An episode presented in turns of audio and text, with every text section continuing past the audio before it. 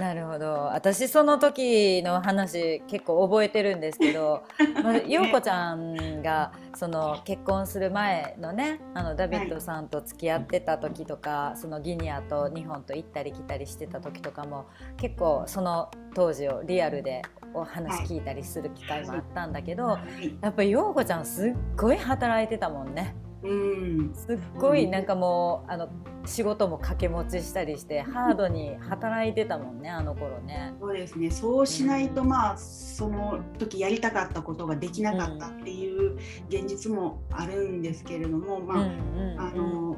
なんていうんですかね。やっぱりあの時だからこそ打ち込めたっていう。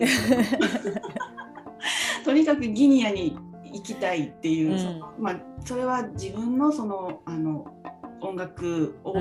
追求して、ギニアの、ね、音楽が好きやから勉強してしたいとか追求したい、もっとどっぷりハマりたいっていう思いもあるしでまあダビッドに会いたいっていうその気持ちもあるしで、やっぱりそれだけやらないとこうできてなかった。もう今はようやりません本当に。今は別の意味でね、ね、あのこっちでね日本をベースにしてまたそのパワフルに活動しているからそれはそれであの活動の場が変わったんじゃないですか。どうですかね、まあ、活動の場は変わ活動の場というかなんか自分の立ち位置はやっぱり変わりましたよね、うん、その前まではその自分が好きやから自分がその演奏したい、表現したいっていうような、うん、あの思いでやっぱ、うん、いたけどでも今はやっぱりその完全にその夫のサポートに回るというか、ダビッドができないと、まあ、音楽の面にしてもダビッドが一人でできないところを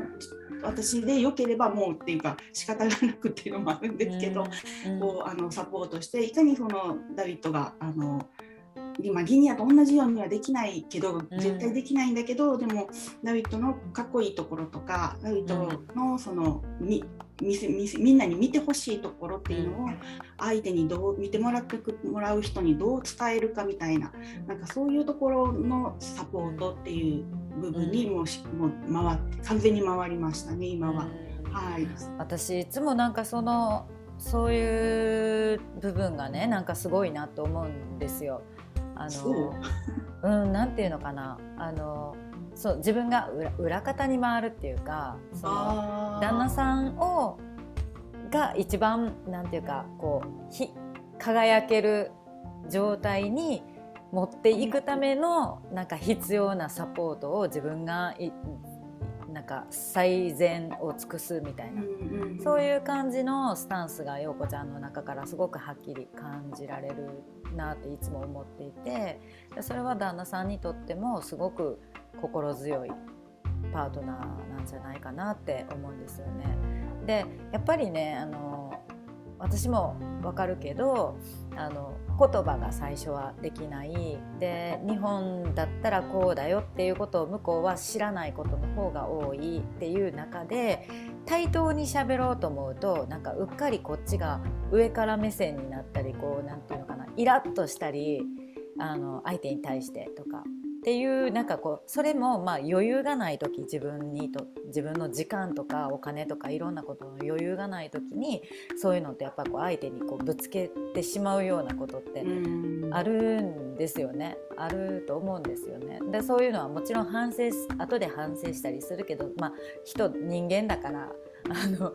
そのもう現実的な問題としてお金とか時間とか約束とかいろんなことにこう囲まれて生きてるからやっぱそれが相手に同じペースで通じないとこっちがなんかやっぱこうイライラしたりあのなんていうその人を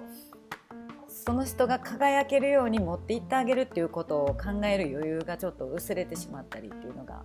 ある時もあるなと思うんだけどなんかそこの視点がねいつもなんかあるっていうのが陽子ちゃんの中にあるっていうのがやっぱすごくうまくいってるご夫婦の形なのかなっていうのは私的に思って見てるんですけど、まあ、そのもちろんねなんかは たから見ていいように見えるあそこはうまいこと言ってるみたいなそんな単純な話じゃないんだけども。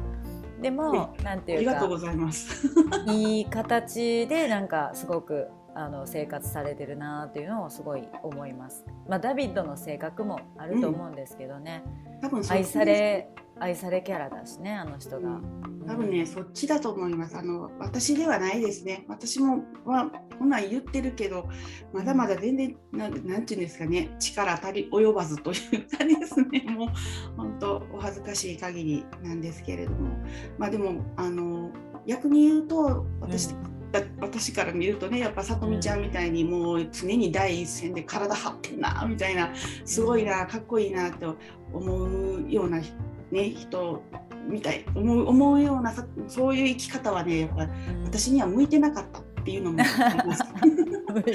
それよりはまあもともとねやっぱりその、私はあのえっ、ー、とダンスではなくてですね、えーと、演奏楽器の魅力っていうのがやっぱりすごい惚れ惚れちゃってねギニアのジェンベから入ってるんですがそのやっぱ音楽っていうのはもう本当素晴らしいなと思うんですあのギニアにギニアだけじゃないと思うんですけど、うん、西アフリカ一帯そこから入ってアフリカの音楽もう本当奥深いしあの楽器の魅力っていうのはもう本当にすごく素晴らしいと思っても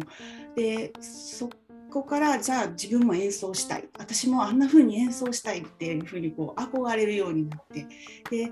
だけどこうやってるうちにやっぱ限界を感じたっていうのはすごいあります。やっぱ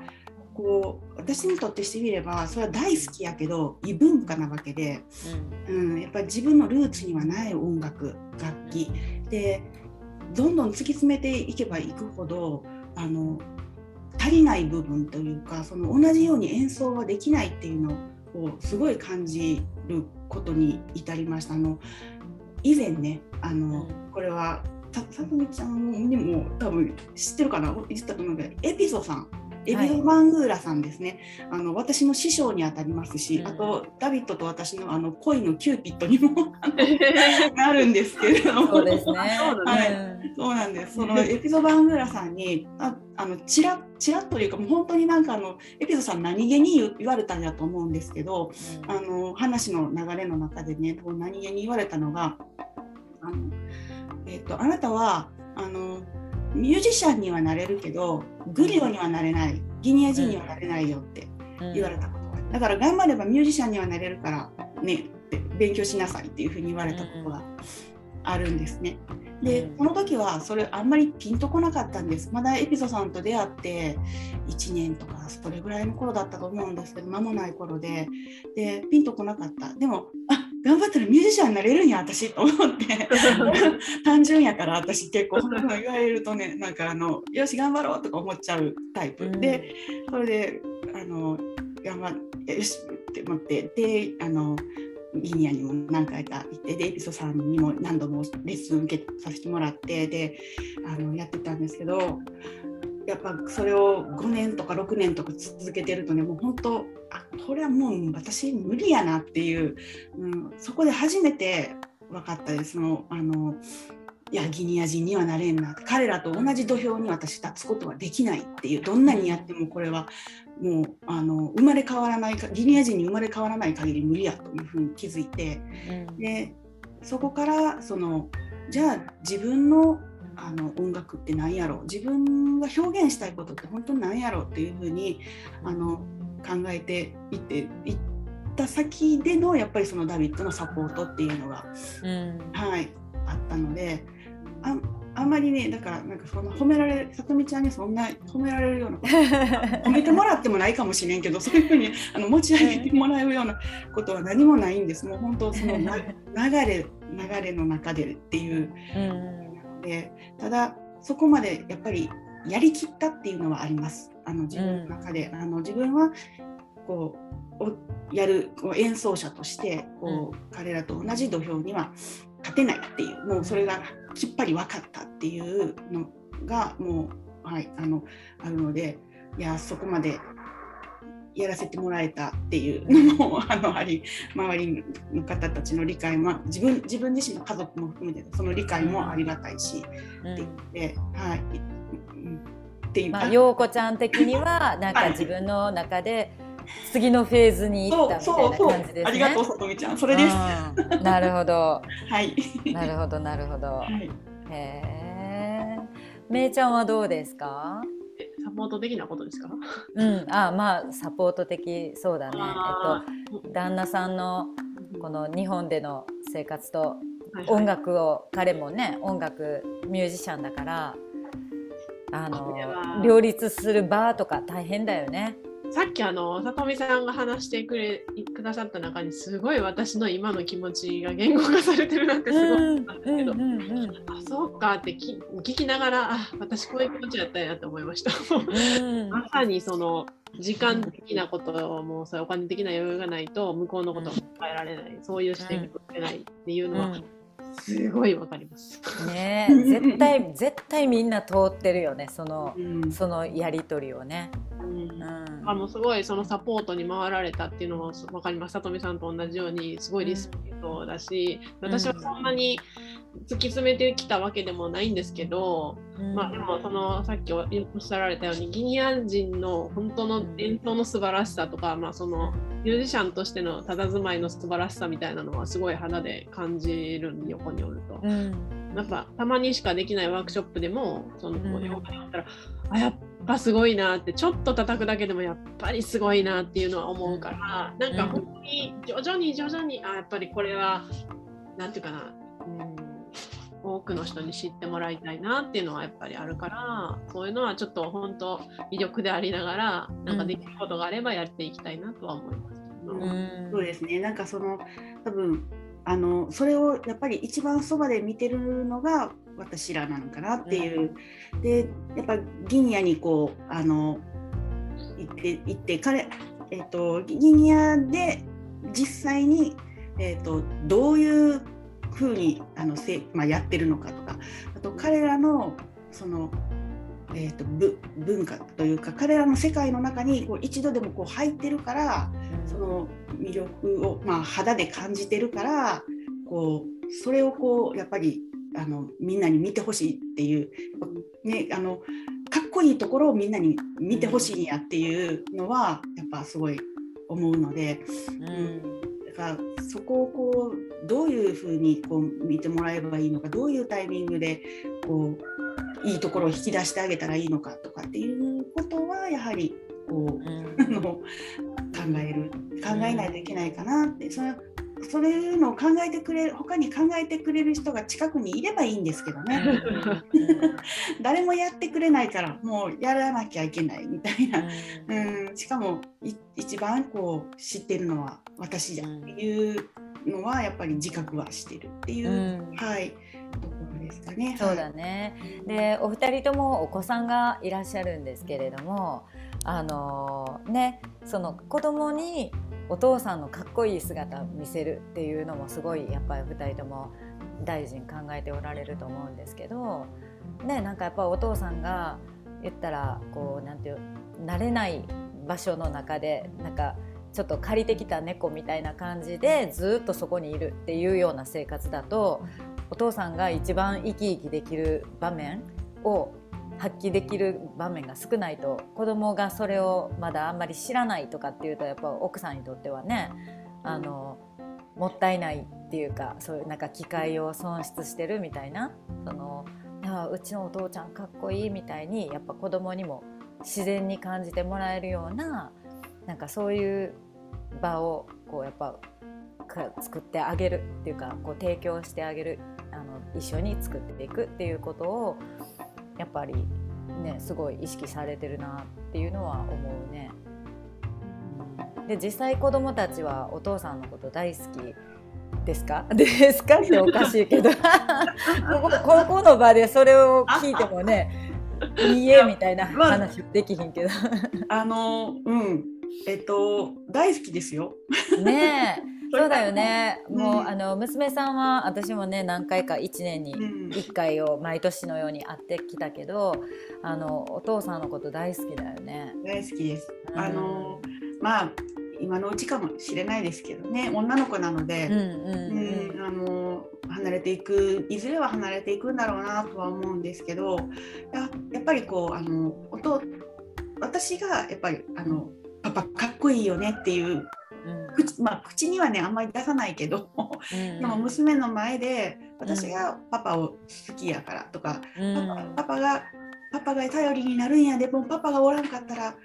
あかんでみたいなこととかをねこう、いろんなところでやっぱりあの私が態度に示していかなきゃいけないなというのは、あの意識はしっかりしてます。で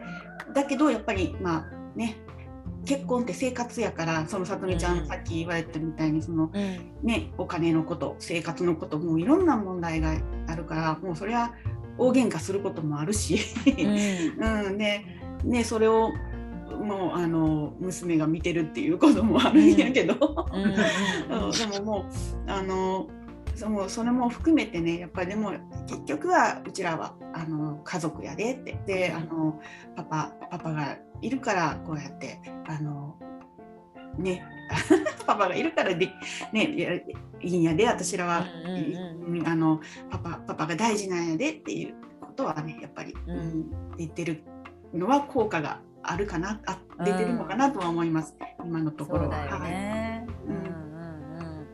や素晴らしいというかすごくあの微笑ましいあの親子ファミリーやなっていつも思ってます。そしてまたさっき出てきた話のあのエピゾバングーラさんがねあの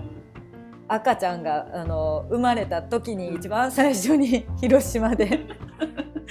対面したんだよね。ね。うん、出会いのギニアでの出会いの場でもいて、うん、結婚式もいたいてくれたんです、来てくれて。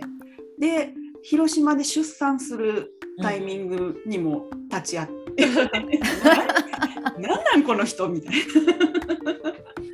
っていう本当ね、はい、本当にあのご縁があります。ね。というかありがたいですよ。そうそういう人がこうあのいるっていうのもね、はい。あの全然ちょっとあの長らくお会いはお会いすること機会がねなくてお会いできてないんですけれども、うん、はいなんかこの間の、はい、あの入学の写真を陽子ちゃんが送ってくれて、あの娘さんの。うんうん。でそれをあのエピゾーさんに送ったんですよ。そしたらあの、うん、マプリンセスって言ってたよ。あの あの彼女は可愛いねみたいな、日本語でメッセージ来て日本語で来てた。はい、本当あのうん。そういうそねもうエピゾさんいなかったら私たち本当結婚は 結婚とか至っていないんじゃないかなというはい。恋のキューピッドそうですね。存在ですね。本当本当。そうですね。はい、まあそれもねなんかあのギニアに足しげく通ったあの私たちが通う、まあ、そういうあのみんなそうだと思うんですけど向こうに行った時に向こうの向こうでそういうあの現地のミュージシャンとかあのダンサーとか練習のカリキュラムとかいろんなことをオーガナイズしてくれる人たちがね日本からのそのツアーを企画してであの現地でサポートしますよっていうようなそういうツアーをあの各ミュージシャンが主催していてでめいちゃんはめいちゃんでそのその時のご縁があった人たちのツアーで行って向こうで森さんに出会ったんですよね。で陽子ちゃんもエピゾさんの主催するツアーに行って向こうでミュージシャンとしてそこにいた参加していたダビッドさんと出会ったっていうことです。うん、そういう風な形で結婚するね、あの日本人の日本から学びに行った人と向こうのミュージシャンとかダンサーっていうケースはやっぱマジョリティではないけどいるよね。うんそういう結婚してあの付き合ってそこから結婚してで彼が日本に来ましたで日本でダンスや太鼓を教えながら、まあ、日本の生活をしていますっていう人いらっしゃるもんね。うん